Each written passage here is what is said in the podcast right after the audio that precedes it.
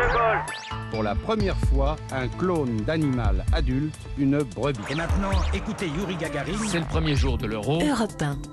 7h24, c'est l'heure du jour où votre plongée quotidienne dans la boîte à souvenirs d'Europe 1 matin. Bonjour Lord d'Autriche. Bonjour Dimitri, bonjour à tous. Ah, Qu'est-ce qu'on en dirait aujourd'hui Peut-être? Grand projet inutile. En tout cas, il y a 49 ans, le 8 mars 1974, le Premier ministre Pierre Mesmer est très fier d'aller inaugurer au nord de Paris celui qui deviendra le principal aéroport français, le deuxième d'Europe, Roissy-Charles de Gaulle. Oui, et l'accent est mis le jour de l'inauguration sur la modernité de l'aéroport. Roissy, c'est fait pour traiter 50 millions de passagers par an au rythme de 1000 avions par jour, un toutes les 90 secondes. Et pour se déplacer, là aussi c'est une petite révolution, raconte le 8 mars 74 le journaliste d'Europe 1 François Ponchelet. Dans son trajet entre sa voiture et son avion euh, de 400 mètres, 80% de cette distance est mécanisée, soit par des ascenseurs, soit par des tapis roulants. Mais l'aéroport ne fait pas l'unanimité. Des associations se sont battues pendant des années contre le projet. Le maire de Roissy en France, M.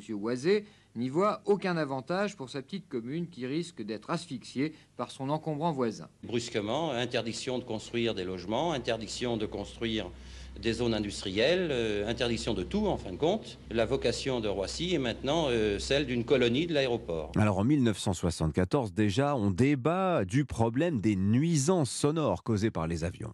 Et oui, 250 000 personnes qui vivent autour de l'aéroport à l'époque sont impactées. Des primes ou un rachat partiel de leur maison euh, ont été proposés aux habitants qui voulaient partir. Pas suffisant pour cet habitant qui témoigne en 1974. Les estimations des domaines représentent 40 à 60% maximum de la valeur de reconstitution des bâtiments. Or, avec 40-60%, il est impossible de se reloger décemment. Le jour de l'inauguration, en tout cas, tout n'est pas encore en place dans l'aéroport. On trouve des cabines téléphoniques sans téléphone ou des ascenseurs qui tombent en panne, comme celui-ci avec des passagers coincés à l'intérieur. Vous êtes en panne? Oui Combien vous êtes dans l'ascenseur? Oh, on est au moins une dizaine. Et vous savez que les ascenseurs sont pas prévus pour 10 personnes? 18, 18 il y a marqué.